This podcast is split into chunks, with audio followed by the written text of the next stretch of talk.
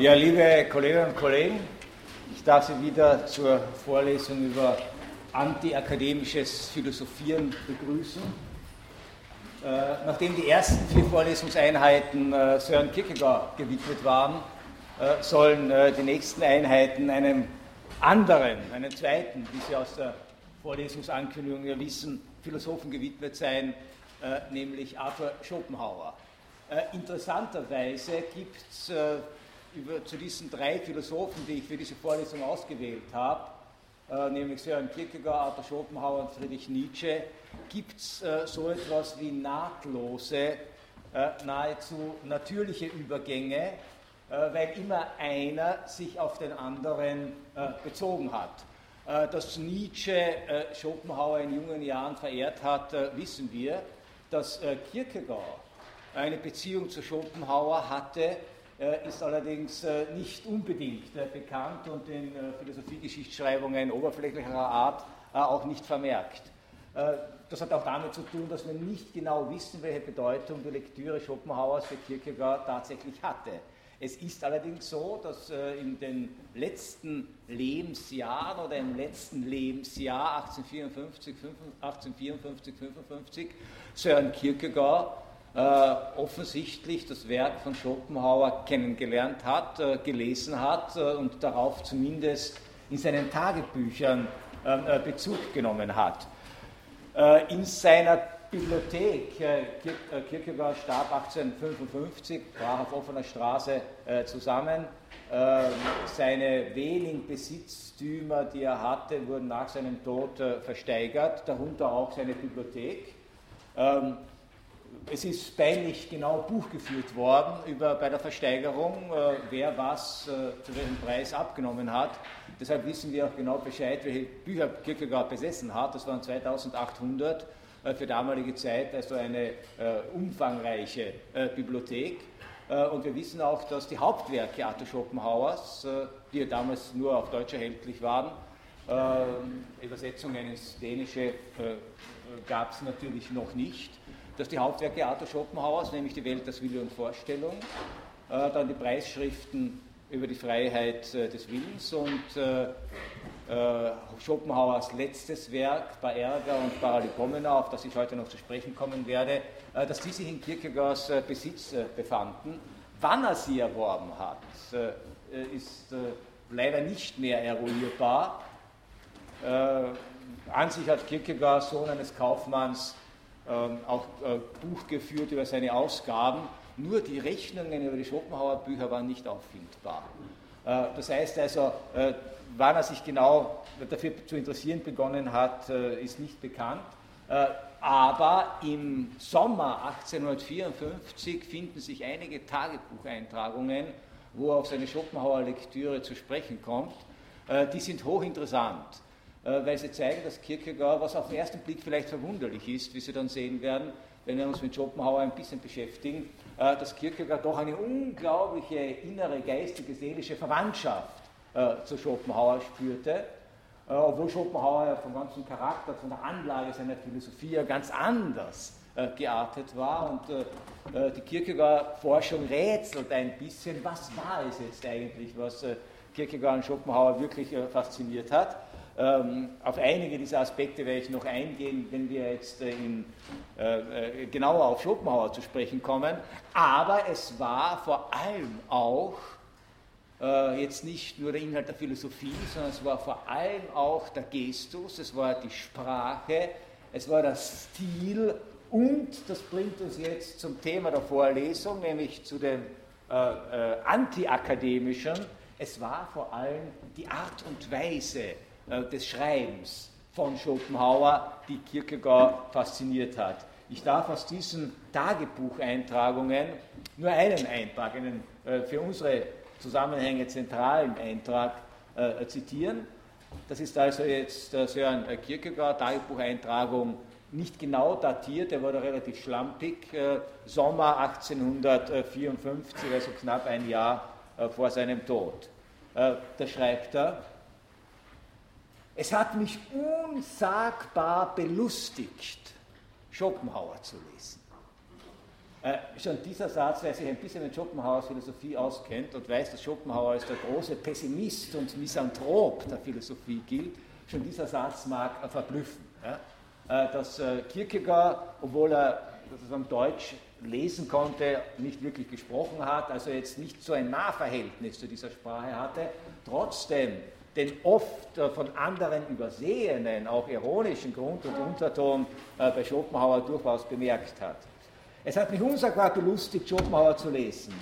Was er sagt, ist völlig wahr und wiederum, was ich den Deutschen gönne, so grob, wie nur ein Deutscher sein kann.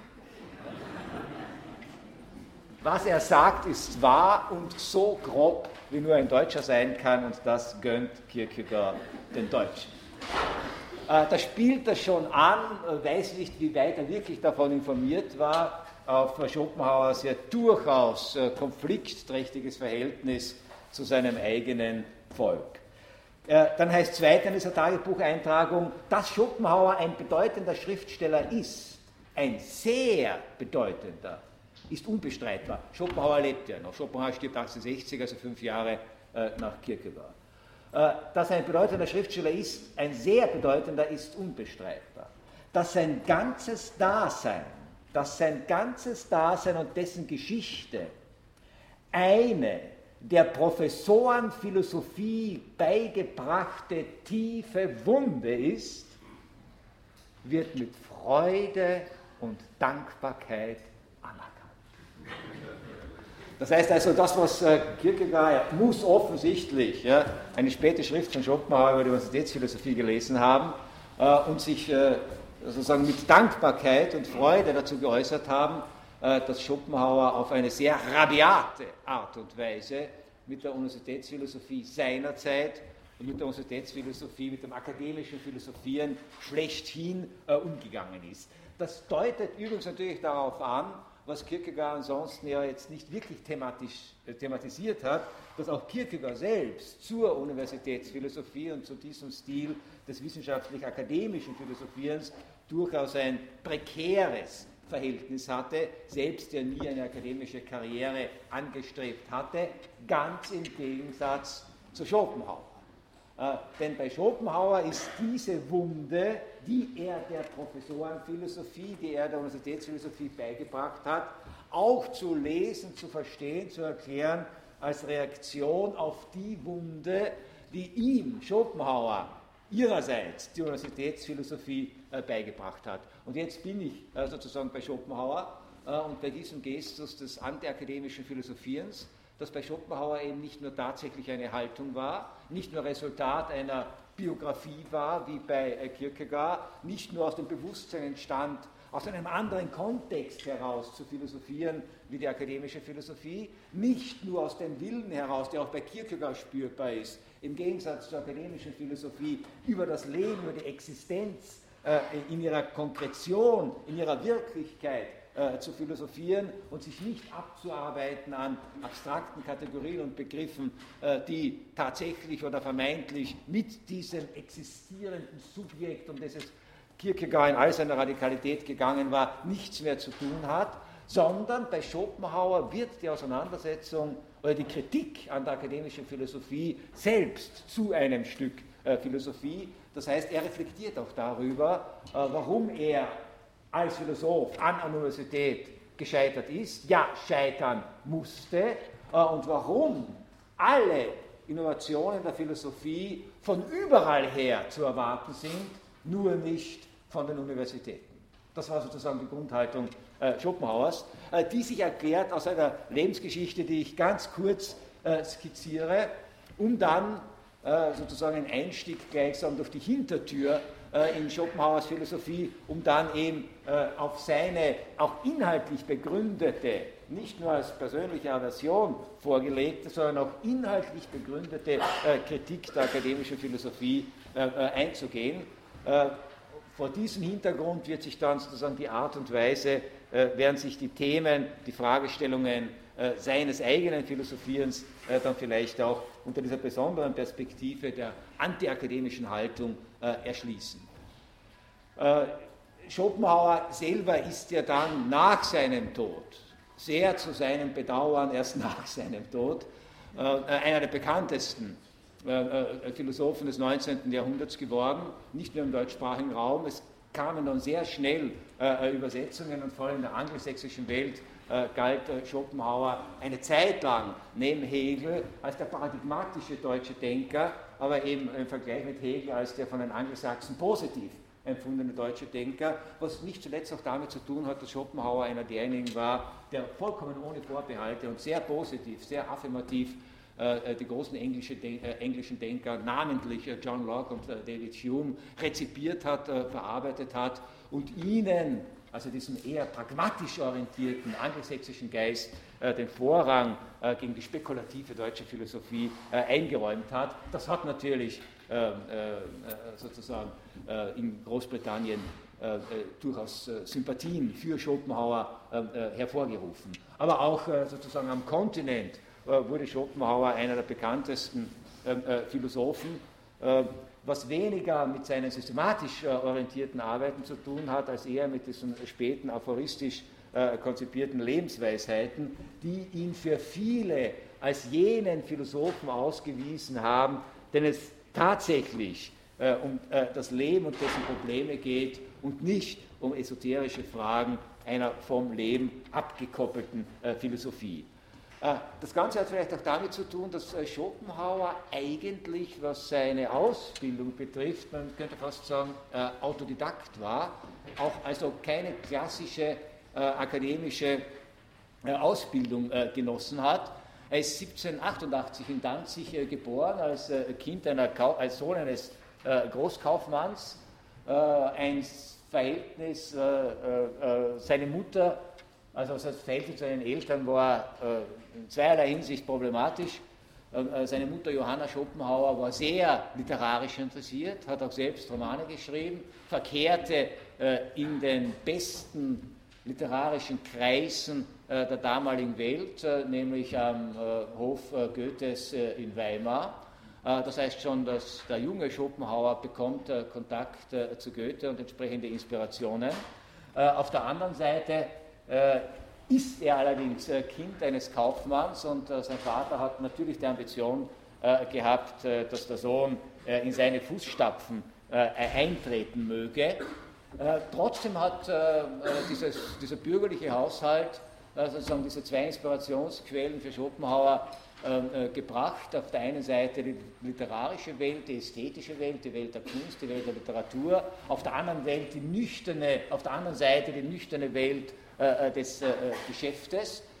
man muss wohl gespürt haben, dass der Knabe, der kein klassisches Gymnasium besucht hat, sondern eine Kaufmannsschule, das, und sich erst später dann selbst die Kenntnisse der alten Sprachen, also Latein und Griechisch, beigebracht hat, dass der Knabe sozusagen schwankt, gewisserweise äh, über seine äh, zukünftige äh, Bestimmung. Der Vater bietet ihm die Möglichkeit, nachdem er sehr pragmatisch gedacht hat, die Welt kennenzulernen und sich dann zu entscheiden, was er werden will. Schopenhauer macht also, was manchmal in Adelskreisen, zunehmend im 19. Jahrhundert auch in bürgerlichen Kreisen um sich greift. Er macht so etwas wie eine Bildungsreise äh, äh, die äh, der Vater mit ihm unternimmt und die immerhin dazu führt, dass er Holland, England, Frankreich, die Schweiz, Österreich und andere Teile Deutschlands, als die aus denen er stammte, kennenlernt. Das, diese Reise dauert eineinhalb, eineinhalb bis zwei Jahre, führt natürlich auch dazu, dass er seine Sprachkenntnisse verbessert, vor allem die der lebenden Sprachen. Schopenhauer war sicher einer der großen polyglotten Autoren äh, des 19. Jahrhunderts, äh, der sich dann auch selbst im, im, weiteren Studium nicht nur die klassischen Sprachen beigebracht hat, sondern auch noch äh, neben Englisch und Französisch, Italienisch und Spanisch und auch hier als Übersetzer tätig war. Er hat das berühmte Handorakel der Weltklugheit des barocken spanischen Philosophen und Autors äh, Balthasar Gracian äh, als erster äh, ins Deutsche, aus dem Spanischen ins Deutsche äh, übertragen. Das heißt, eine unglaubliche Neugier auch auf Welten, auf äh, Kulturen, auf Sprachen äh, zeigt sich schon bei diesen Reisen. Natürlich wird ihm alles geboten, was einem jungen, aufstrebenden Sprössling, eines vermögenden, vermögenden Kaufmanns ähm, angeboten werden kann. Die Besuche der Kulturstätten der damaligen Zeit, wie sie aufblühten, er wird mit Musik konfrontiert, er wird in die Theater geführt und das alles war wichtig für ihn, aber nicht wichtig, aber nicht entscheidend für sein Denken. Entscheidend für sein Denken war ganz etwas anderes auf dieser Reise. Und das zeigt sozusagen, dass er mit einem unglaublich umfassenden und wachen Sinn äh, diese, Reise, diese Reisen äh, unternommen hat. Äh, denn das, was ihn wirklich berührt hat, was ihn wirklich ergriffen hat, was seinem Leben äh, eine, die entscheidende Wende gegeben hat, die sein Vater gerade nicht von ihm erwartet hat. Ja? Also nicht, dass wenn man sozusagen als, nicht stellen Sie sich vor, nicht, also Sie sind jetzt so irgendwie Besitzer eines Konzerns und schicken ihre Kinder auf Weltreise zu Geschäftsfreunden, damit die das kennenlernen, die zentralen Börsen dieser Erde, nicht London, New York, Tokio, äh, äh, Singapur, Shanghai, äh, und sie wollen, dass die dort Kontakte knüpfen, sich vernetzen mit ihresgleichen natürlich, natürlich schon noch ein bisschen Landeskultur, Sprachen, äh, Theater äh, und Ballett besuchen und dann kommen die zurück mit einer entscheidenden Erfahrung was sie dort gesehen haben, das war das Elend der Welt. Das Elend der Welt. Denn das hat Schopenhauer vor allem in England kennengelernt. Die ersten Folgen der frühen Industrialisierung, frühes äh, äh, 18. Jahrhundert. Äh, er hat gesehen, wie es tatsächlich in den Häfen, bei den Werftarbeitern, bei den Dockarbeitern, in den ersten Industrieanlagen äh, zugegangen ist. Er hat zum ersten Mal ein Phänomen, das dann Mitte des 19. Jahrhunderts ja dann viele auch äh, Schriftsteller, Philosophen, sozial äh, äh, engagierte Menschen berührt hat und sozusagen zu kritischen Reflexionen geführt hat. Er hat zum ersten Mal das Phänomen der Moderne schlechthin gesehen, nämlich jetzt auf der anderen Seite des Daseins, nämlich das Phänomen von Massenelend. wirklich von Massenelend. er hat gesehen, wie Menschen auf der Straße leben, kann man gar nicht mehr sagen, vegetieren müssen, ohne Hilfe äh, äh, äh, sterben, dem Hunger, der Not ausgesetzt sind. In meinem 17. Lebensjahr, so alt war er, als er diese Reise unternahm, schreibt Schopenhauer, ohne alle gelehrte Schulbildung, ohne alle gelehrte Schulbildung wurde ich vom Jammer des Lebens so ergriffen, wie Buddha in seiner Jugend als er Krankheit, Alter, Schmerz und Tod erblickte. Das war sozusagen die entscheidende Erfahrung, das entscheidende Erlebnis für Arthur Schopenhauer. Seitdem hat sich sozusagen das Bild, dass der Mensch eigentlich ein Wesen ist, das leidet. Und zwar nicht, weil es leiden will, ja, sondern weil die Welt, äh, in der äh, dieses Wesen leben muss, eine Welt äh, des Leides ist, eine Welt des Schmerzes ist, eine Welt des Kampfes ist eine Welt des Todes ist. Dieses Bild hat sich ihm eingeprägt und er hat später dann gesagt, seine ganze Motivation der Philosophie bestand darin, einerseits zur Erkenntnis, schon in jungen Jahren zur Erkenntnis gekommen zu sein, dass das Leben des Menschen eine miesliche Angelegenheit ist, eine unglückselige, leidende Angelegenheit ist und dann sein eigenes Leben äh, der Frage zu widmen, warum das so ist und wie das zu verstehen ist. Das heißt also, so eine Grundthese äh, bezüglich äh, äh, des Menschen und äh, des Lebens des Menschen war schon sehr früh da und alles Weitere, so zumindest er selber in seiner äh, retrospektiven Eigeninterpretation, alle weitere Philosophie wäre die Explikation dieser ursprünglichen Erfahrung Arthur Schopenhauers. Weiters, wie entscheidend äh, das ist, äh, äh, lässt sich schwer sagen. Sein Vater begeht Selbstmord oder verunglückt. Man ist sich bis heute nicht ganz klar, was da wirklich passiert ist. Und damit wird auch einerseits, ist es natürlich immer tragisch, andererseits wird der Druck, der natürlich auch vom Vater da war, was machst du jetzt? Wer übernimmt das Erbe? Dieser Druck wird von Schopenhauer äh, damit äh, genommen. Äh, und er kann sich jetzt zunehmend jenen Studien widmen, äh, natürlich auch mit entsprechendem Privatvermögen ausgestattet. Übrigens, das ist auch eine Parallele zu Kierkegaard. Nicht Kierkegaard war auch der Sohn eines Kaufmanns, hat auch das Geschäft nicht übernommen, aber vom Erbe des Vaters ähm, äh, äh, gelebt. Ja, und Schopenhauer ist in einer nicht ganz unähnlichen äh, Situation äh, und beginnt sich immer mehr für Philosophie zu interessieren, die er formell nie studiert hat, die er sich auch aus Eigeninteresse äh, selber ähm, äh, beigebracht hat und etwa ab 1814 an seinem Hauptwerk Die Welt als Wille und Vorstellung zu arbeiten. Wobei man sagen muss, dass der Philosoph, der Schopenhauer in dieser Phase am meisten inspiriert hat, mit dem er sich auch zeitlebens immer wieder beschäftigt hat, ja, von dem er der Überzeugung war, dass er, Arthur Schopenhauer, eigentlich der Einzige war, der ihn richtig verstanden hat, äh, das war Immanuel Kant. Also Schopenhauer hat sich durchaus, durchaus in einer Tradition der kantischen äh, Philosophie gesehen, äh, hat Kant über alle Maßen geschätzt und verehrt und hat gleichzeitig den Anspruch gehabt, die wenigen Schwachstellen, die er glaubte, in der kantischen Philosophie entdeckt zu haben, bereinigt zu haben. Äh, also das, was bei Kant offen äh, geblieben war, nämlich vor allem die Frage an dem Ding, an, nach dem Ding äh, an sich, diese Frage beantwortet zu haben.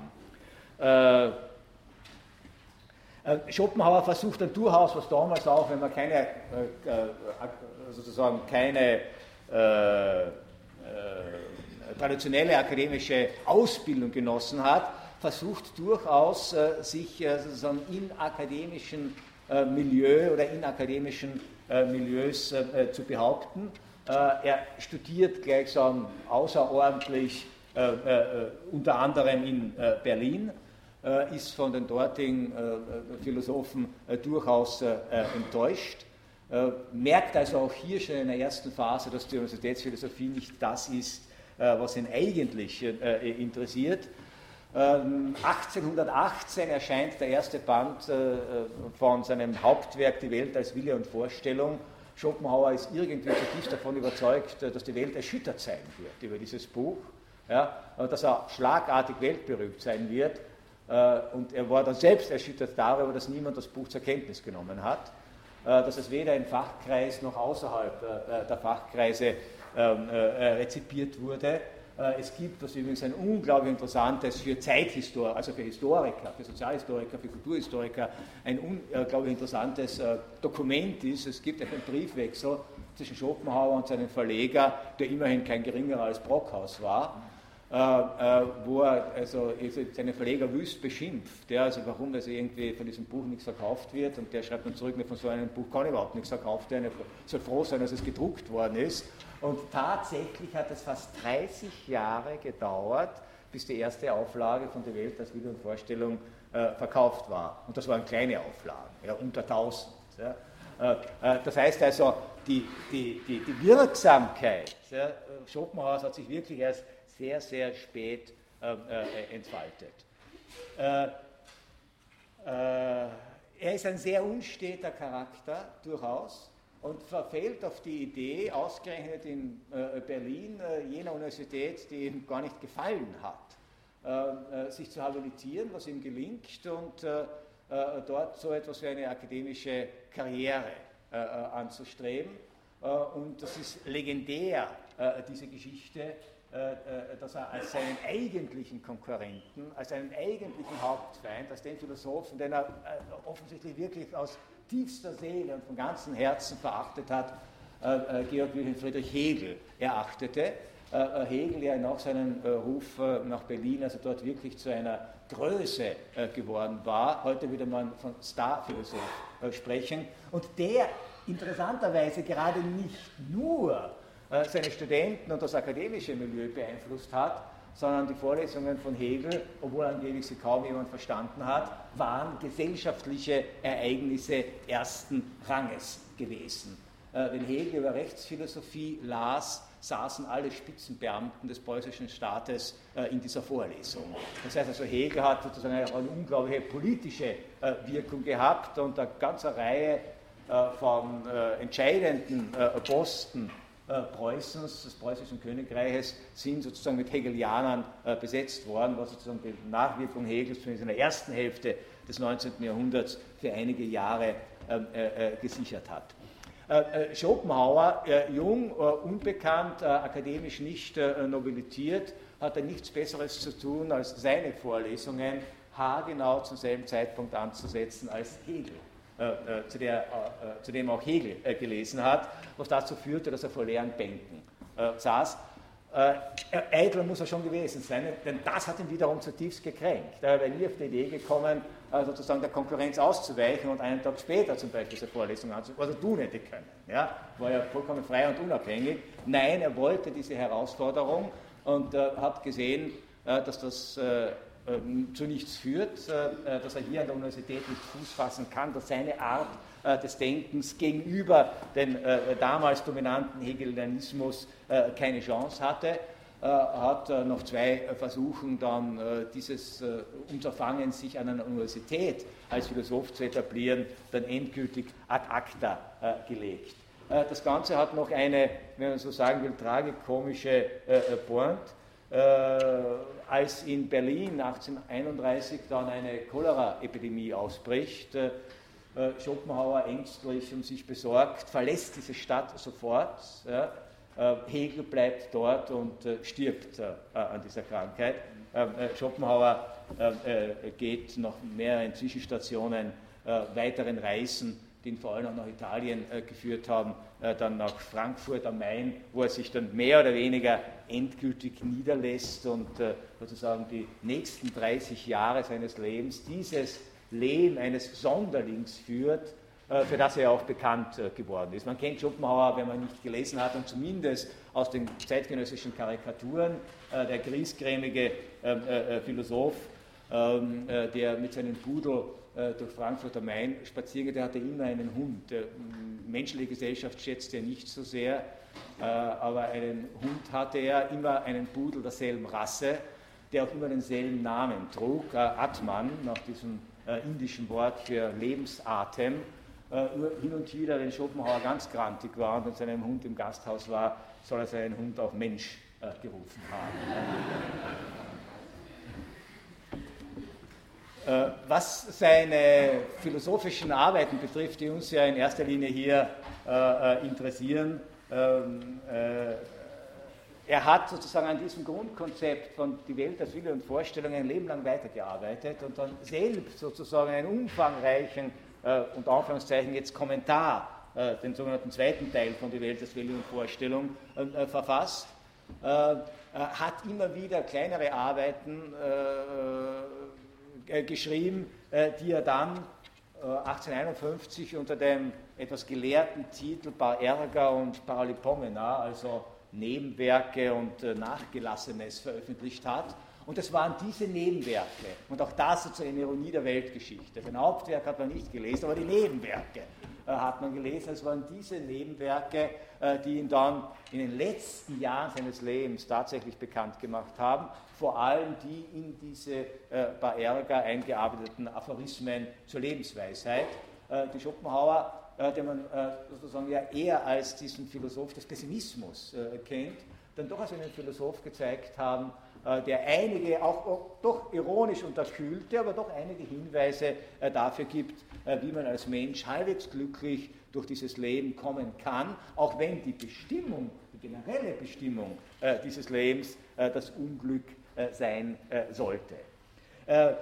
Äh, äh, soweit sozusagen nur kurz ein, ein kleiner biografischer Rahmen. Der eigentliche Ruhm Schopenhauers setzt erst spät ein, in den letzten Jahren seines Lebens, dann nach seinem Tod. Aber schon in seinen letzten Jahren seines Lebens spricht es sich herum, ähm, äh, oder spricht sich äh, Schopenhauers Philosophie als eine äh, bedeutende Sache herum. Eine ganze Reihe von Zeitgenossen entdecken ihn jetzt, nicht nur Kierkegaard, interessanterweise nur ein Hinweis darauf, um zu zeigen, wie die, wie die, wie die seltsamen Wege der Kultur mitunter sind. Nahezu zeitgleich wie Kierkegaard entdeckt ein anderer äh, sagen, bedeutende, eine andere bedeutende Figur des 19. Jahrhunderts, die Philosophie von Arthur Schopenhauer, nämlich Richard Wagner.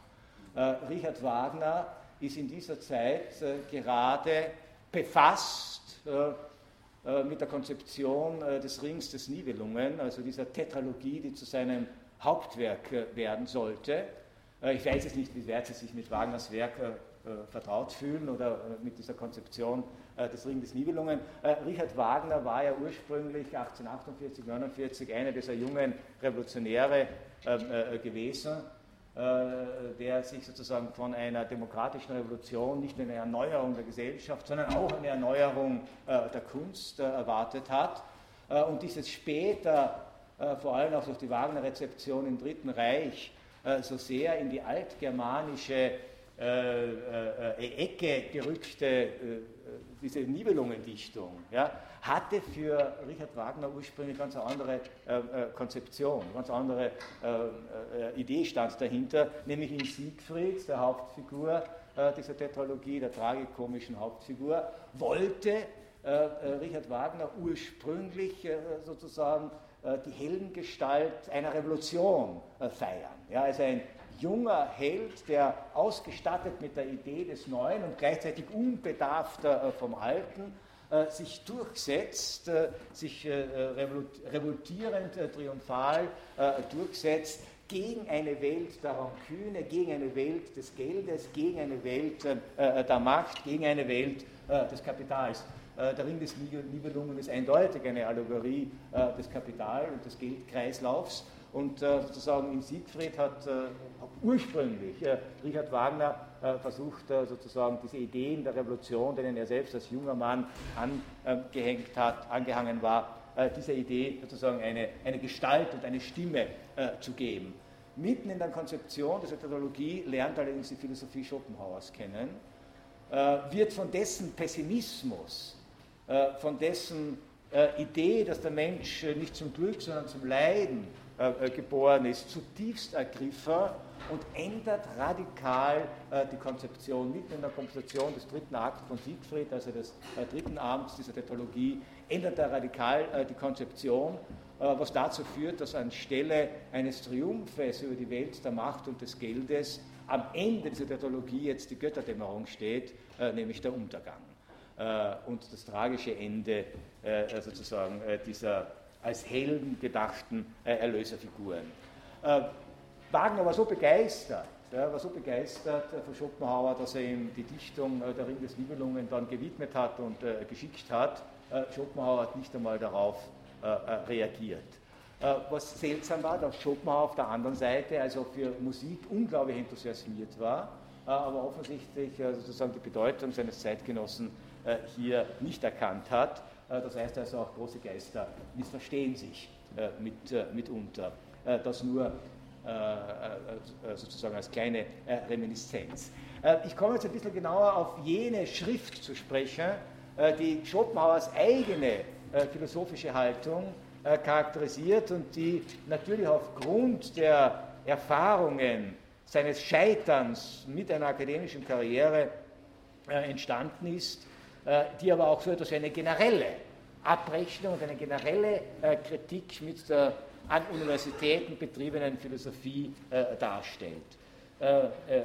Schopenhauer hat, Sie haben diesen, diesen Text auch in, in unserem Reader, er hat diesen Aufsatz den Titel gegeben über die Universitätsphilosophie und er hat natürlich in erster Linie damit seinen großen Kontrahenten, Konkurrenten Hegel gemeint, umgekehrt Hegel hat Schopenhauer nicht einmal wahrgenommen. Ja? So ein ziemlich ungleiches, asymmetrisches äh, Verhältnis. Äh, äh, er hat aber das Ganze generalisiert. Generalisiert zu einer, und das macht das interessant, also nur weil jemand beleidigt ist ja, und dann irgendwas Böses schreibt, äh, äh das ist äh, sozusagen ja für Freunde interessant, aber für Nachgeborene eher nicht mehr, sondern was diese Schrift Schopenhauers bis heute interessant macht, das war, dass er wirklich hier, er gibt zu, dass er persönlich beleidigt ja, er gibt zu, äh, dass er in einer Welt lebt, die ihn nicht versteht, die ihn, äh, dass die akademische Welt ihn ignoriert. Ja. Äh, aber er hat den Anspruch, aus dieser persönlichen Beleidigtheit, aus dieser persönlichen Erfahrung, generelle Überlegungen anzustellen über die Frage, ob denn die Universität überhaupt der Ort ist, an, der, an dem genuin philosophiert werden kann. Und äh, schon das erste, der erste Gedanke, äh, den Schopenhauer hier äußert, der erscheint uns einerseits seltsam, andererseits bitte ich ihn nicht gleich ad acta zu legen, sondern das Ganze ein bisschen weiter und mitzudenken. der erste Gedanke, den Schopenhauer hier schon auf den ersten Seiten dieser Schrift äußert, lautet in etwa, kann es sich denn überhaupt noch bei einer Sache um authentische Philosophie halten, wenn der Philosophierende für das, was er treibt, bezahlt wird. Philosophieprofessoren waren an der neu gegründeten Berliner Universität, die Schopenhauer kennenlernte, also die Humboldtsche Reformuniversität, die sehr, sehr schnell äh, zu großem Ruhm gelangte, nicht zuletzt auch einer, aufgrund einer äh, klugen, würde man heute sagen, Berufungspolitik. Ja, äh, neben Hegel und Schleiermacher lehrten dort also die bedeutendsten äh, äh, Juristen, Theologen, Mediziner an dieser Universität. Und die waren natürlich Beamte. Die waren preußische Beamte, standen im Dienst des Staates, wurden dementsprechend bezahlt. Und Schopenhauer stellt sich jetzt prinzipiell die Frage, ob zwischen Denken und Geld nicht ein unseliger Zusammenhang besteht äh, das heißt also, ob nicht das Denken des Philosophen, äh, der ja die Freiheit, dass er die Freiheit zur Voraussetzung haben muss, nicht durch jede Form einer pekuniären Bildung, egal wie liberal die gehandhabt wird, äh, tangiert werden muss. Und Schopenhauer verweist in dieser Schrift zu Recht, wenn man so sagen kann, auf die Urszene dieser Frage, äh, äh, nämlich er verweist darauf, dass dieses Problem ja offensichtlich schon die Geburtsstunde äh, der Philosophie begleitet hat und dass es ja nichts Neues war im 19. Jahrhundert, dass man beamtete Denkprofessoren hatte, die für ihr Denken bezahlt worden sind, sondern dass es in der Antike, in der klassischen Antike, im, im, im klassischen Athen ja schon den Streit gab, aus dem sich überhaupt erst so etwas wie eine Autonomie eine autonome Philosophie entwickelt hat, nämlich der Streit zwischen Sokrates äh, und den Sophisten. Äh, und Schopenhauer fragt völlig zu Recht, waren denn nicht die Sophisten genau diejenigen, die sich schon in der Antike für ihr Denken bezahlen ließen? Äh, und war es nicht Sokrates, der jetzt nicht nur aus persönlichen äh, Gründen, sondern aus prinzipiellen Überlegungen diesen sozusagen diesen Sachverhalt, diesen Zusammenhang von Geist und Geld, könnte man sagen, kritisiert hat und immer wieder, zumindest in den platonischen Dialogen, aus denen wir das erschließen können, immer wieder ironisch darauf angespielt hat. Der ironisch darauf angespielt hat, was ist denn ein Gedanke wert, wenn ich dafür bezahlen muss. Äh, oder anders formuliert, wenn es so ist, dass ich für Gedanken bezahlt werden kann, äh, dann wird es wohl auch so sein, äh, dass wahrere Gedanken teurer sind als weniger wahre Gedanken. Wenn das so ist, dass wahre Gedanken teurer sind als weniger wahre Gedanken, dann wird der, der nur wenig Geld hat, natürlich auch nur wenig bezahlen können und so wie man für wenig Geld äh, keine Luxuslimousine bekommt am Automarkt, bekommt man für wenig Geld am Markt der Wahrheit natürlich nur eine mindere Wahrheit. Ja? Das finden Sie tatsächlich, wenn Sie äh, platonische Dialoge lesen, so in den Einleitungen. Ja?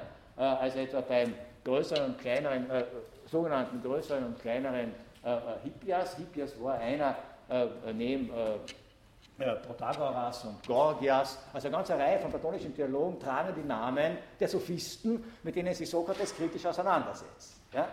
Äh, und äh, in den Einleitungen macht Sokrates immer so eine hämische ähm, äh, etwa der Gestalt, also irgendjemand fragt ihn etwas, Sokrates, kannst du mir so sagen, was, was, weiß ich, was Schönheit ist? Und Sokrates sagt, ja, ich könnte es dir schon sagen, wenn ich den Vortrag von Hippias hätte hören können, äh, äh, der gestern gehalten wurde, aber da er eine Drachme Eintritt verlangte und ich äh, das Geld nicht hatte und nur sozusagen für, wenig, für weniger Geld ähm, Hippias interviewen durfte, wird er mir wohl nicht die Wahrheit gesagt haben. Ja? Denn wenn schon Wahrheit und Geld, dann das ganze Geld für die ganze Wahrheit. Aristoteles, der Schüler von Platon, hat das dann tatsächlich reflektiert, thematisch gemacht, diese Frage, und versucht prinzipiell und das ist jetzt natürlich ein Punkt, der äh, dann zu Schopenhauer zurückführt. Es geht nicht nur sozusagen um die Frage, was weiß ich, also, äh, das ist irgendwie, ja, es vielleicht integrer ist oder heroisch ist, sein Denken kein Geld zu verlangen. Und man hat in, in, in Athen über Sokrates äh, äh, äh, gelächelt, ja, äh, der im Gegensatz zu anderen kein Geschäft aus äh, seiner Fähigkeit gemacht hat. Und heute aus seinen Talenten kein Geschäft zu machen, ist ja überhaupt ein äh, Sakrileg. Jeder muss sich als Ich-AG so gut vermarkten und verwerten, wie er kann. das war im antiken Athen nicht sehr viel anders. Aber Aristoteles hat dann versucht, also tatsächlich das, systematisch das Problem zu reflektieren und sich zu fragen, was bedeutet es? Was bedeutet es wirklich, wenn man sozusagen geistige Tätigkeit wie eine Ware auf einen Markt handeln würde äh, und äh, äh, dementsprechend auch bezahlen würde? Und Sokrates, pardon, Aristoteles war ja übrigens auch nebenbei bemerkt der erste große Geldtheoretiker unserer Kultur gewesen äh, der in der nykmachischen Ethik äh, ja schon festgestellt hat, dass das Geld mehrere Funktionen hat. Und eine der entscheidenden Funktionen, die das Geld bis heute hat und das seinen großen Vorteil ausmacht, ist ja, dass es als Wertmaßstab fungiert.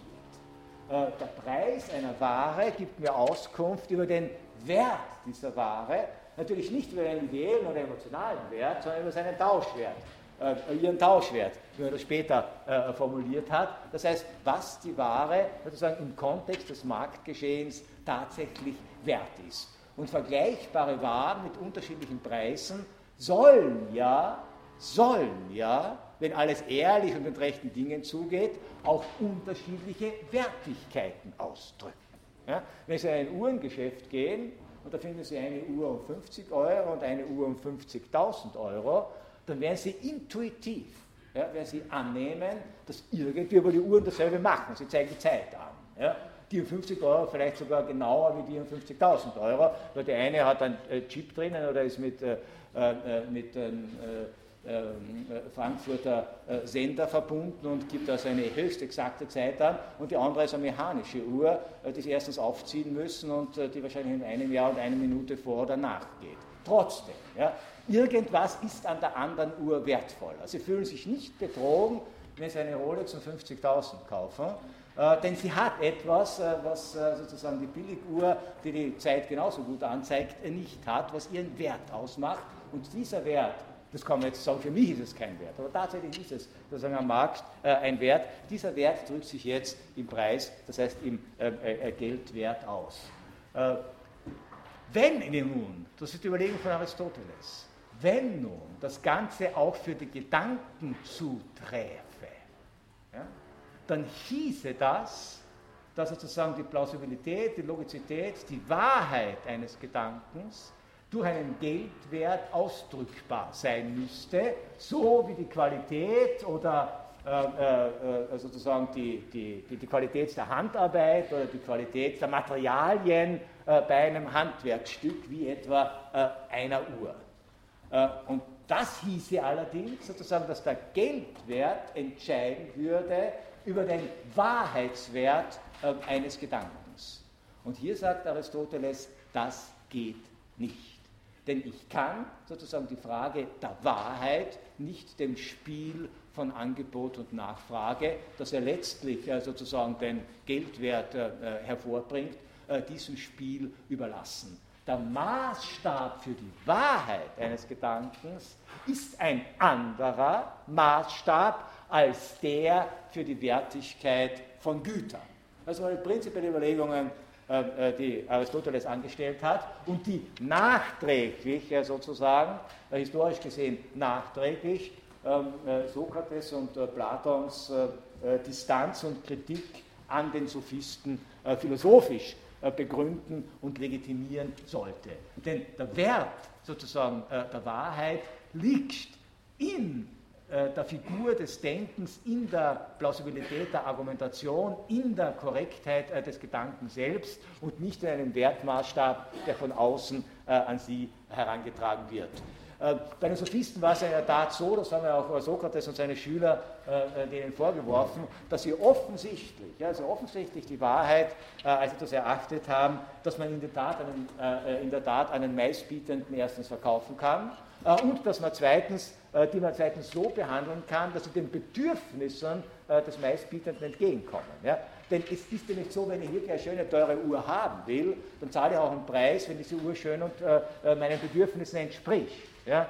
Aber warum soll ich für eine Wahrheit viel zahlen, die meinen Bedürfnissen nicht entspricht? Ja? Und welche Wahrheit, seien wir ehrlich, entspricht schon unseren Bedürfnissen?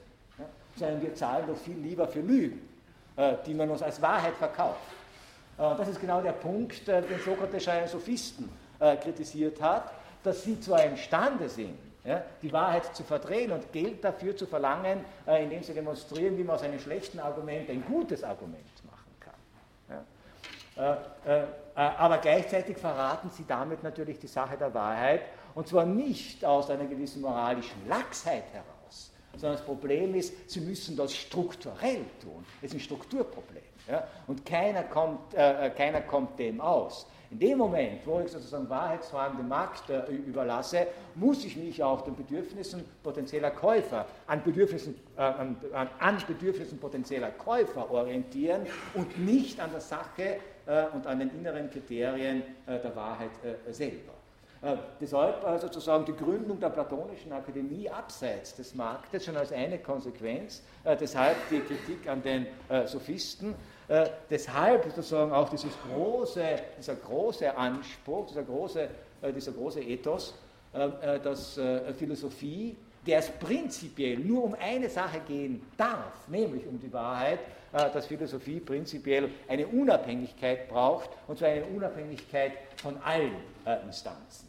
Und jetzt erlebt Schopenhauer, der alle diese Texte äh, natürlich kannte, die Debatte äh, Sokrates gegen die Sophisten äh, natürlich kannte, und jetzt Schopenhauer, äh, erlebt Schopenhauer an äh, einer Universität, äh, dass äh, die dort beamteten Philosophieprofessoren natürlich in erster Linie als beamtete Professoren nicht der Wahrheit, sondern prinzipiell.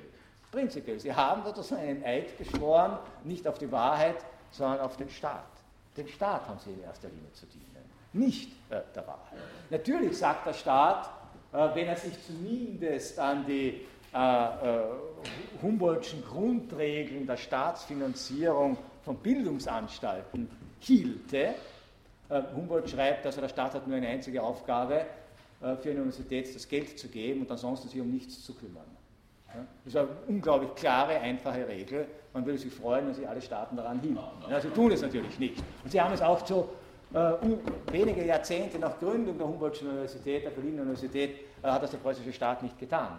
Äh, das Zweite ist, es gab äh, natürlich, es war eine andere Zeit als die heutige, gab es noch einen mächtigen Einfluss der Kirche, vermittelt natürlich auch zum Teil über den Staat, sodass Schopenhauer zu dem Eindruck kommen konnte, sehr viele dieser sogenannten Philosophieprofessoren betreiben ja gar keine Philosophie, sondern betreiben unter dem falschen Etikett Philosophie eigentlich Theologie. Jetzt muss man wiederum aufpassen. Schopenhauer hatte nicht für die Abschaffung der Universitäten plädiert. Ja. Er hat gesagt, natürlich, äh, Staaten muss es geben, in welcher Art auch immer. Und natürlich äh, haben diese Staaten Interessen. Und er sagt sogar, er sagt sogar äh, in dieser Schrift, was unglaublich witzig ist, also er versteht schon, ja, er versteht schon, wie unglaublich schwierig es ist, und das ist die Aufgabe des Staates. Ja, wie unglaublich schwierig es ist, Menschen, die im Grunde alle egoistisch sind, die alle leiden, äh, die alle nach einem Glück streben, das sie nie erreichen werden, die alle potenziell hochaggressiv sind, äh, diese Menschen so zu einem Zusammenleben zu bringen, dass es halbwegs friedlich zugeht. Und dafür also Schopenhauer muss der Staat oder kann und darf der Staat oder sagen wir die Gesellschaft, wenn der Staatsbegriff etwas zu hart erscheint, äh, kann natürlich oder muss natürlich zu pädagogischen, sonstigen Maßnahmen greifen, aller Art, und er maßt sich nicht an, ja, er maßt sich nicht an, darüber zu urteilen, wie der Staat seine Juristen ausbildet, wie er seine Beamten ausbildet, wie er seine Polizei ausbildet, äh, wie er sein Gesundheitswesen ausbildet, äh, nicht einmal wie er seine Lehrer ausbildet. Ja? Nicht einmal das. Das äh, und wie er die besoldet und wie er die, in welche Richtung er die ähm, äh, äh, gerne, gerne drängen äh, würde. Er, er, sagt nur, er, Schopenhauer als Person, ist heilfroh, dass er damit nichts zu tun hat. Ja, dass er in keiner verantwortungsvollen Position äh, sich befindet, dass er nicht entscheiden muss darüber, ja, was man für Maßnahmen ergreifen muss, äh, um äh, sozusagen das friedliche Zusammenleben der Menschen einigermaßen äh, zu sichern oder zu garantieren. Äh, und damit will er auch gar nichts zu tun haben. Aber eines weiß er mit Sicherheit. Ja, einer Wissenschaft, der es eben gerade nicht in erster Linie um lebensdienliche Aufgaben geht und um Lösung ähm, äh, also von praktischen, äh, politischen äh, und sozialen Problemen, sondern der es um die Wahrheit geht. So eine Wissenschaft ist prinzipiell in ihrer Substanz tangiert, wenn sie gleichzeitig, gleichzeitig von einer anderen Institution, sei das jetzt der Staat, sei das die Kirche, sei das der Markt, ähm, äh, abhängig ist oder abhängig gemacht wird. Äh, Schopenhauer hat für dieses prinzipielle äh, Problem, das man eben, wie gesagt, seit den Debatten der antiken Philosophie äh, verfolgen kann, durchaus auch sehr, sehr auch persönlich bösartige Formulierungen gefunden, wenn also hier über die Universitätsphilosophie ähm, oder die Universitätsphilosophen spricht die er abschätzig, ein Terminus, der sich übrigens im 19. Jahrhundert dann auch breit gemacht hat, die er abschätzig Kathederphilosophen nennt. Es gibt sozusagen wirkliche Philosophen und es gibt Kathederphilosophen.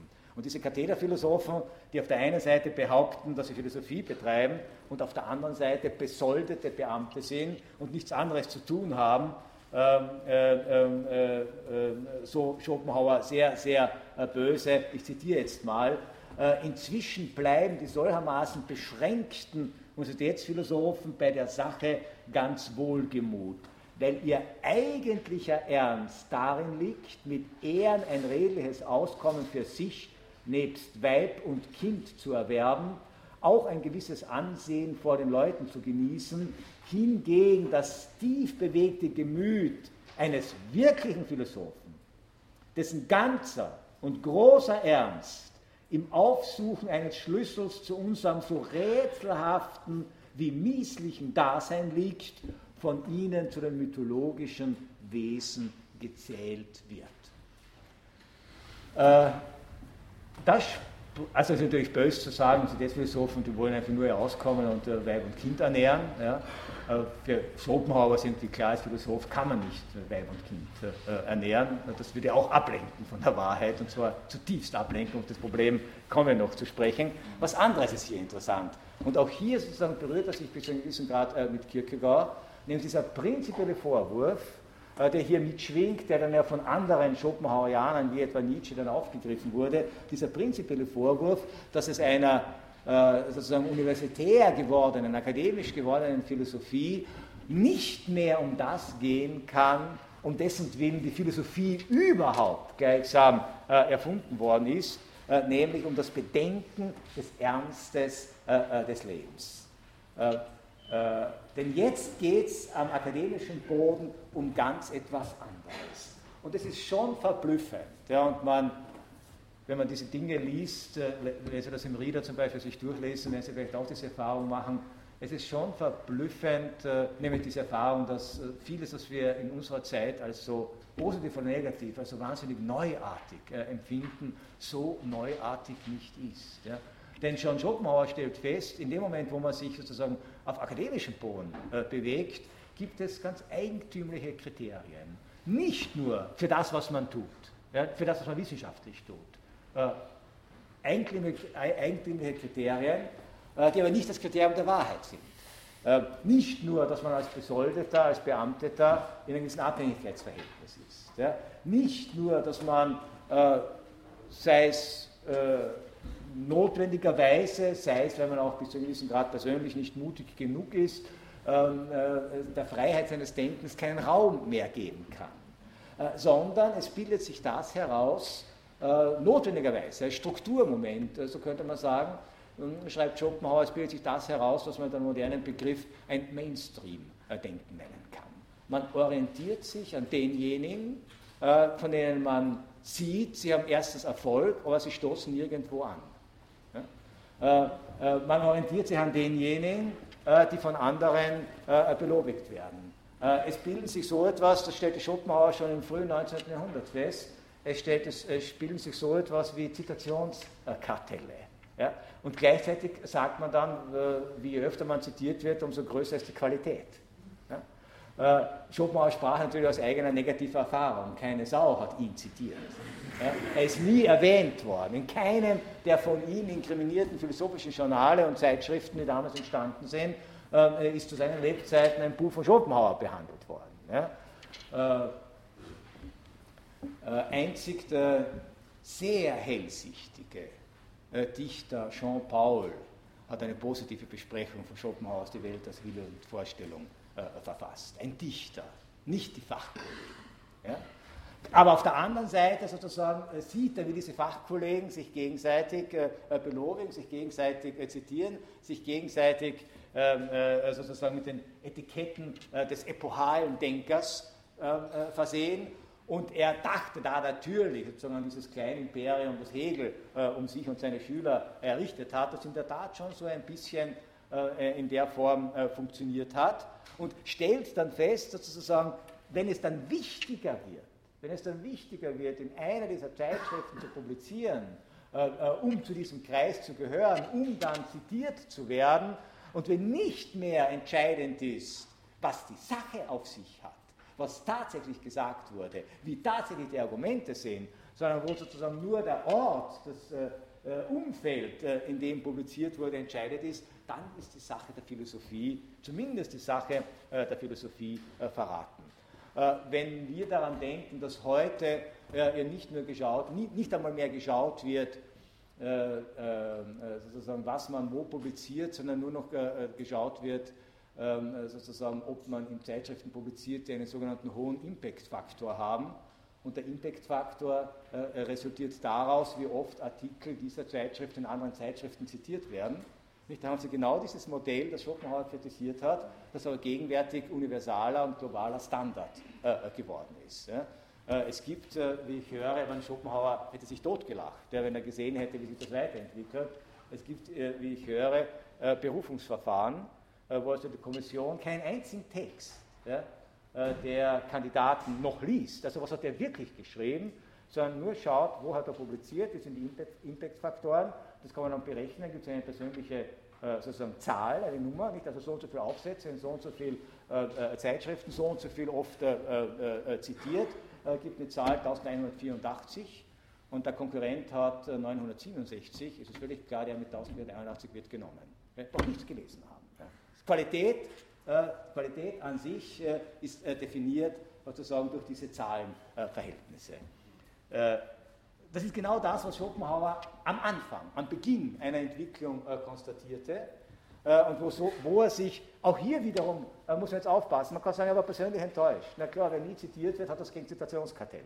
Ja, wäre er zitiert worden, hätte er vielleicht anders darüber geschrieben. Hätte er äh, gegen Hegel reüssiert äh, an der Berliner Universität, hätte er vielleicht anders Universitätsphilosophie gedacht. Das ist das eine. Das kann man natürlich immer auch vermuten. Das andere ist die Frage, ob er hier nicht ein wirklich strukturelles Problem ja, erkannt hat, ob diese persönliche Verletzung nicht gleich so eine Bedingung war für eine Erkenntnis, die über das rein persönliche, äh, äh, äh, über das rein persönliche äh, äh, hinausgeht und ein prinzipiell problematisches äh, Moment in so etwas wie einer institutionalisierten Philosophie erkannt hat.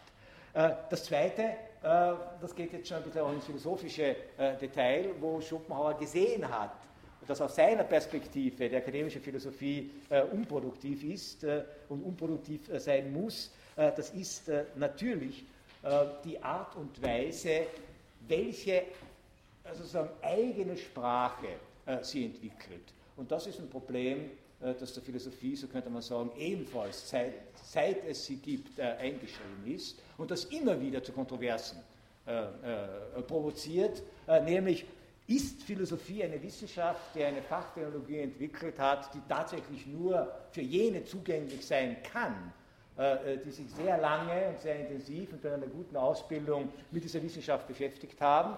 Oder ist Philosophie eine Wissenschaft, die gerade, weil sie sich mit dem Ernst des Lebens beschäftigen sollte, in einer Sprache formuliert sein muss, die zumindest jeder kompetente, äh, äh, natürliche Sprecher einer Sprache nachvollziehen und verstehen kann. Äh, Schopenhauer, ob zu Recht oder zu Unrecht, ja, ob zu Recht oder zu Unrecht, hat in Hegel und seiner Sprache sozusagen den Inbegriff einer äh, gleichsam in sich geschlossenen äh, philosophischen Sprachwelt äh, gesehen, äh, die jetzt aber nicht eine Wissenschaftssprache äh, äh, darstellt, die man sich erwerben kann. Und dann versteht man, worum es geht, wie etwa die formale Sprache der Mathematik, die normalerweise kein Mensch, der nicht Mathematik gelernt hat, versteht eine mathematische Formel, aber man kann es lernen. Man kann die Bedeutung, die Sinnhaftigkeit, die Logizität dieser Formel sich erarbeiten. Bei der Sprache der Philosophie, wie sie etwa nach Schopenhauers Ansicht Hegel produzierte, ist das nicht der Fall, sondern das ist die zum philosophischen Prinzip erhobene Unsinnigkeit.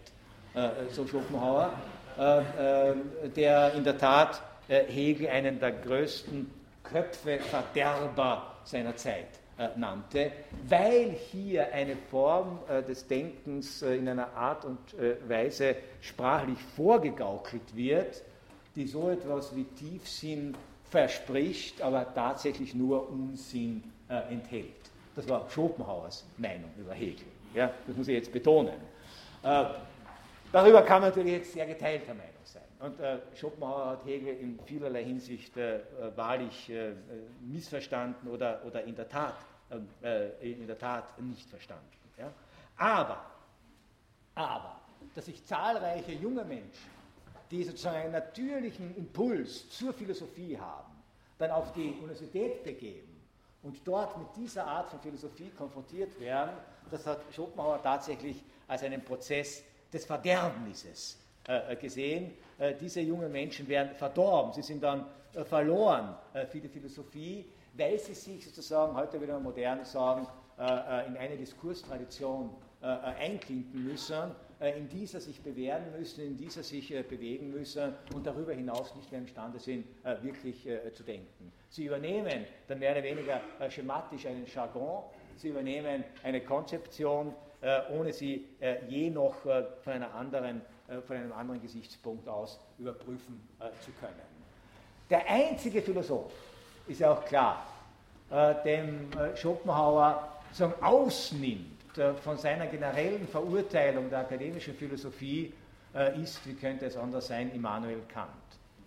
Aber auch hier, auch hier macht Schopenhauer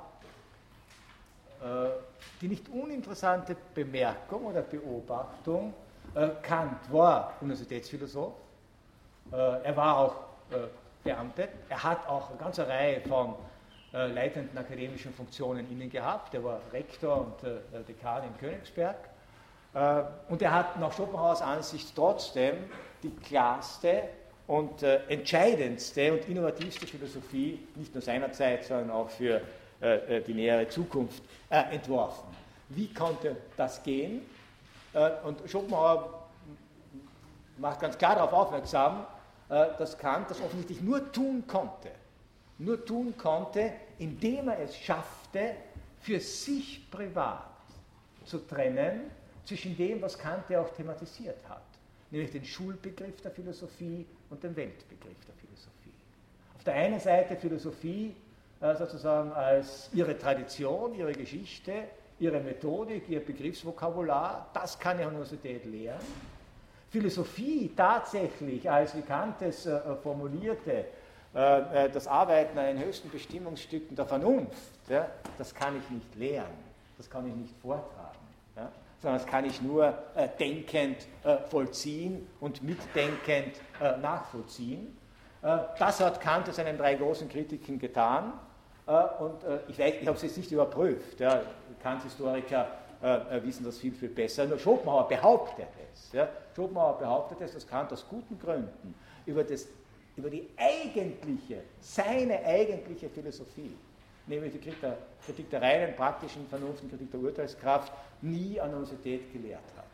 Sondern dort hat er Logik gelehrt, hat Mathematik gelehrt, hat Geografie gelehrt, äh, äh, hat äh, Vorlesungen über das, was der Lehrplan eben erfordert, äh, gemacht, aber nie seine eigene Philosophie.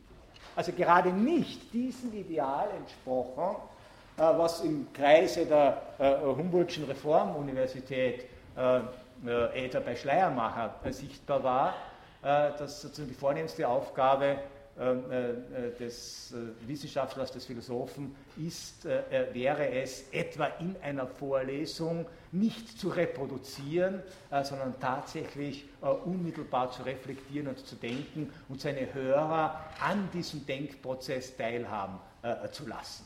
Gerade das, so behauptet Schopenhauer, hat Kant nicht gemacht. Und das war auch der Grund, warum Kant sozusagen sich retten konnte in eine äh, äh, sozusagen authentische Philosophie, obwohl er als Universitätsprofessor eigentlich äh, gar nicht dazu äh, äh, in der Lage hätte sein können. Also es geht nur um den Preis, so könnte man sagen, einer gewissen Schizophrenie oder einer gewissen Spaltung.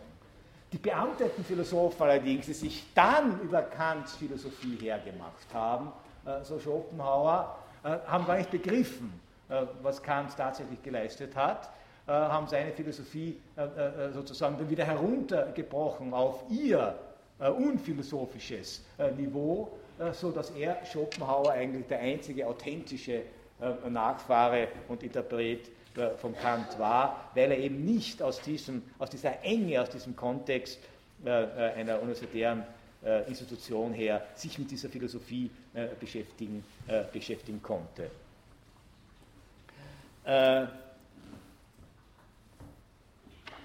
Schopenhauer betont es mehrmals. Und das ist sozusagen der, der, der grundlegende, systematisch interessante Punkt äh, für sein, für sein Philosophieren. Er betont es mehrmals, dass Philosophie, der es tatsächlich um die Wahrheit geht, eine unbedingte Voraussetzung hat, äh, nämlich Freiheit. Die Freiheit des Denkens. Jetzt sagt sich das so leicht. Ja?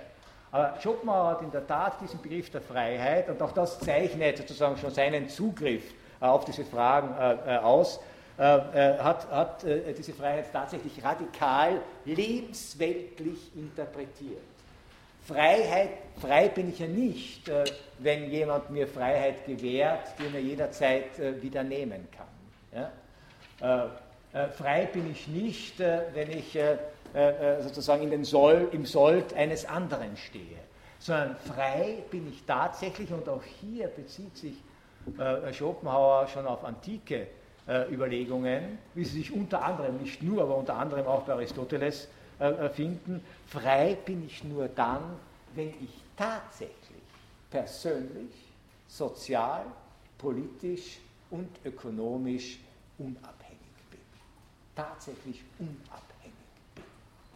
Äh, sodass äh, Schopenhauer zu dem äh, Gedanken kommt, dass man wirklich nur authentisch philosophieren kann, im Sinne von der Wahrheit verpflichtet sein kann, wenn man keinerlei Rücksichten auf andere Gegebenheiten nehmen muss. Und zwar keinerlei Rücksichten. Natürlich weiß er, dass dadurch äh, äh, sozusagen äh, äh, Menschen, die solche Rücksichten nehmen müssen, weil ihre soziale Lage gar nichts anderes zulässt, äh, dass diese Menschen dann auch wenn sie bestrebt sein sollten zu philosophieren, äh, dass diese Menschen in diesem Bestreben sehr stark, sagen wir es zumindest, ähm, äh, behindert äh, sein werden. Wer an das tägliche Brot, also Schopenhauer ist unglaublich brutal, also diese, diese Grobheit, von der, Kirk, von der Kierkegaard spricht, der in seinem Duktus, diese Grobheit ist überall spürbar. Ja. Wer um sein tägliches Brot kämpfen muss, kann nicht denken, kann nicht philosophisch denken. Denn er hat dann etwas anderes zu denken, nämlich wie er sich und seine Familie ernährt.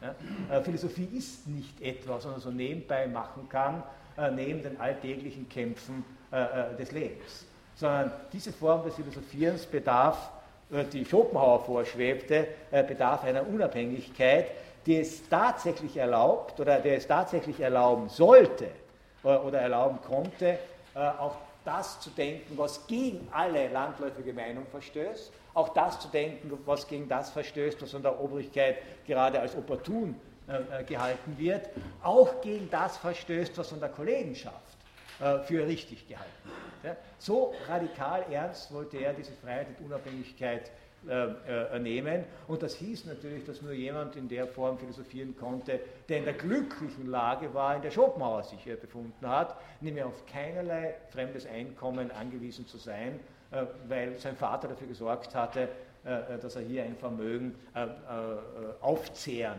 konnte, das er nicht gewinnbringend veranlagte, was auch hätte tun können. Ja?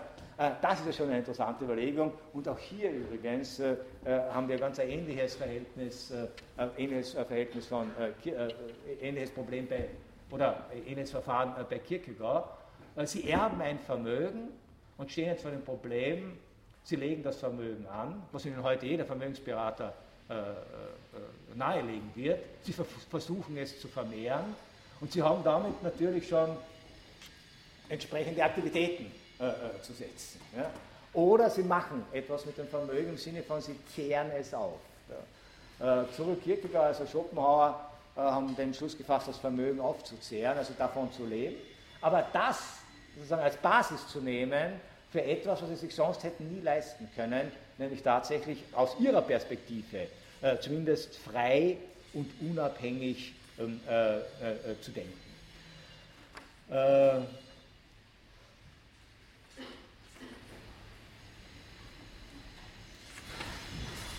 Es wäre jetzt ganz interessant, äh, noch auf einige Details äh, einzugehen dieser Schrift, aber das äh, empfehle ich dann Ihrer Lektüre.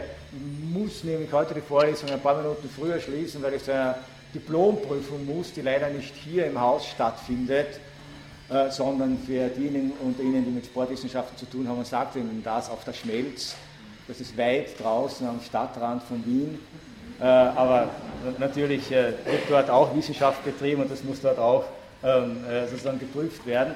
ich möchte Sie sozusagen auf diese eigenständige Lektüre verweisen, noch auf folgende Punkte.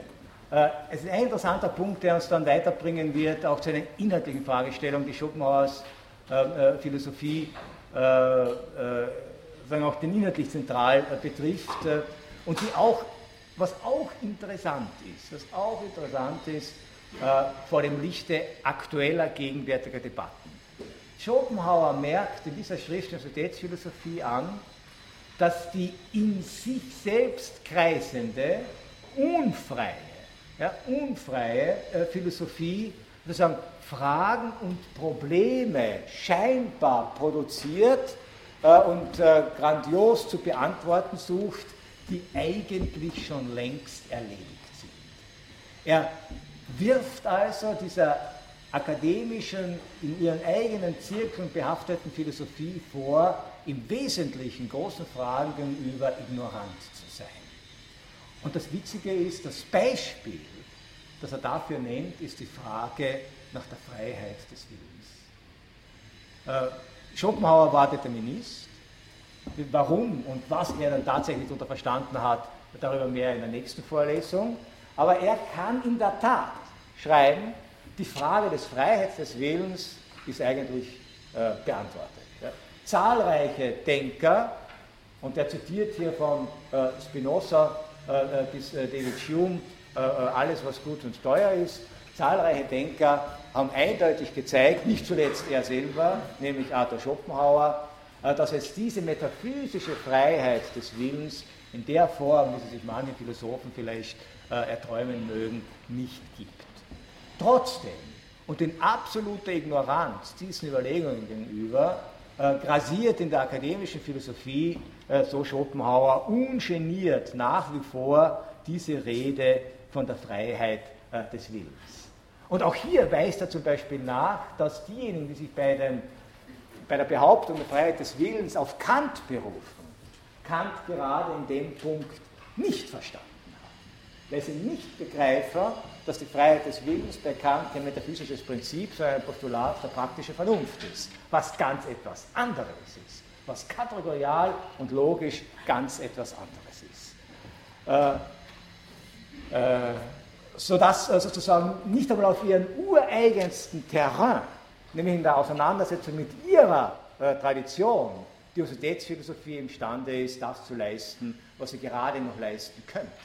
Was sie noch gerade äh, leisten äh, äh könnte. Äh, abschließend äh, stellt sich Schopenhauer selbst die Frage, ja, soll man jetzt die Philosophie überhaupt aus den Studiengängen der Universität streichen? Äh, man darf das alles nicht zu laut sagen. Es gibt zahllose Bestrebungen, Sie wissen, verschiedenen, in verschiedenen Ländern, an verschiedenen Universitäten die Philosophie zu streichen. Äh, deshalb äh, sollte man also Schopenhauer, die Lektüre von Schopenhauer hier eher verbieten. Es kann nur schlecht ausgehen für uns. Äh, denn äh, Schopenhauer, äh, aber das ist eine interessante Überlegung, Schopenhauer sagt, naja, äh, also ganz streichen würde er es auch nicht. Ja? Ganz streichen würde er es nicht, aber nachdem wir eh alle zwei Jahre einen neuen Studienplan äh, äh, einführen und reformieren, ja, hätte man sich vielleicht auch Anregungen holen können. Also wirklich philosophiert kann nur außerhalb der Universität werden, so Schopenhauer. Ja? Unabhängig von Institutionen, überhaupt von Institutionen. Ja? Philosophie ist im besten Sinn des Wortes eine Privatangelegenheit. Gerade dann, wenn sie öffentlich wirksam werden soll. Ja, gerade, das ist eine schöne Paradoxie. Gerade wenn sie öffentlich wirksam werden soll, muss sie Privatangelegenheit im Sinne von Unabhängigkeit äh, des Privatmannes äh, äh, äh, bleiben. Aber natürlich gibt es auch in der Philosophie bestimmte Grundkenntnisse, die man an Universität erwerben kann äh, äh, und äh, die an Universität angeboten werden sollten. und im, im, Grunde, im Grunde hat Schopenhauer vorgeschlagen, das universitäre Philosophiestudium auf zwei Semester zu reduzieren. Auf zwei Semester. Er sagt, im ersten Semester machen Sie Logik. Das ist etwas, was man lernen und lernen kann, nämlich einfach seine Gedanken zu ordnen. Noch ein ganz wichtiger Punkt. Ich hoffe, wir kommen nicht zu spät zur Diplomprüfung, aber es gibt äh, Dinge, die wichtiger sind als Diplomprüfung. Ein ganz wichtiger Punkt. Ähm, äh, Schopenhauer hat gesagt, also äh, Wissenschaft, die tatsächlich Ergebnisse gezeitigt haben, die vermittelbar sind, ja, haben natürlich an Universitäten ihren Platz. Eine Wissenschaft allerdings wie die Philosophie, die ständig um die Wahrheit ringen muss, ja, die sich als Wissenschaft noch nicht einmal richtig gefunden, etabliert hat, wäre hier fehl am Platz. Denn vermittelt werden kann nur das, sozusagen, was nicht mehr offen ist.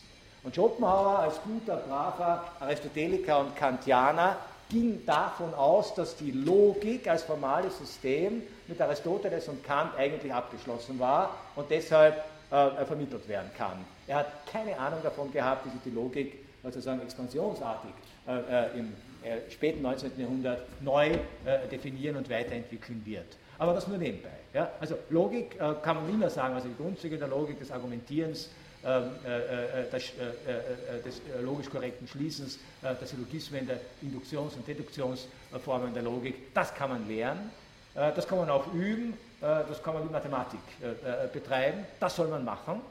Und das Zweite, was er vorgeschlagen hat, ist ein Grundkurs Geschichte der Philosophie. Natürlich soll er einen Überblick haben und natürlich sollen äh, äh, Menschen, die sich für Philosophie interessieren, den großen Bogen äh, mitgeliefert bekommen. Das kann man auch erzählen, das kann also der Professor äh, machen. Er beginnt bei den Vorsokratikern und endet bei Schopenhauer, so stellt sich der Schopenhauer vor. Äh, er darf allerdings nicht, was ganz wesentlich ist, er, er darf nicht wie Hegel zum Beispiel den Anspruch haben, dass sich in der Geschichte der Philosophie selber sozusagen ein philosophischer Gedanke äußert. Hegel war die Geschichte der Philosophie sozusagen die Entfaltung des Bewusstseins und des Absoluten, die dann, äh, das dann bei Hegel enden sollte, sondern die Geschichte der Philosophie ist sozusagen die chronologische Abfolge äh, dessen, was geschrieben und gedacht wurde. Das ist in einen Rahmen zu bringen, es ist zu erzählen und das war's dann. Was dann folgt, so Schopenhauer, ist wesentlich etwas, was eben nicht durch Lehrveranstaltungen vermittelt werden kann und deshalb weder an Universitäten noch sonst wo in einem sozialen Rahmen einen Platz hat, äh, nämlich was dann folgt, ist die Lektüre der philosophischen Werke.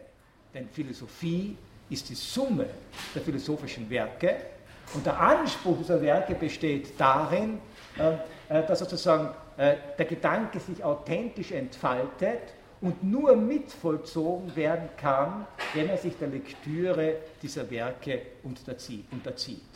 Das heißt, Schopenhauer war, man könnte sagen, das ist eine philosophiedidaktisch hochinteressante Fragestellung, ja, war im Wesentlichen der Auffassung, äh, die mehr als 100 Jahre später ein Philosoph des 20. Jahrhunderts, nämlich Theodor Adorno, wiederholt hat und auf ähnlich viel Kritik gestoßen ist, nämlich der Auffassung, dass Philosophie bzw. philosophische Werke letztlich nicht referierbar sind. Sie sind nicht zusammenfassbar, sie sind nicht auf Thesen reduzierbar, weil sozusagen in ihrer Gesamtheit sich ihre Wahrheit entweder darstellt oder eben nicht. weshalb sozusagen nichts die Lektüre eines philosophischen Werkes ersetzen kann.